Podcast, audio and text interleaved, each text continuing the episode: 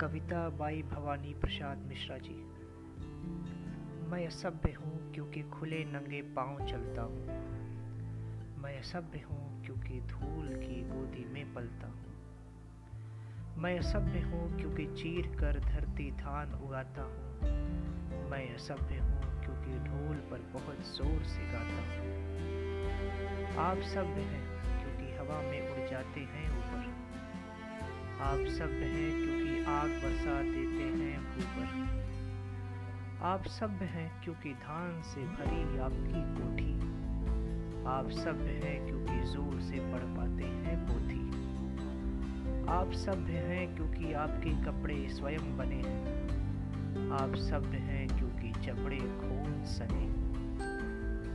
आप बड़े चिंतित हैं मेरे पिछड़े पिछड़ेपन के बारे। आप सोचते हैं कि सीखता या भी ढंग हमारे। मैं उतरना नहीं चाहता जाहिल अपने पाने धोती कुर्ता बहुत ज़ोर से लिपटाए हूँ मन।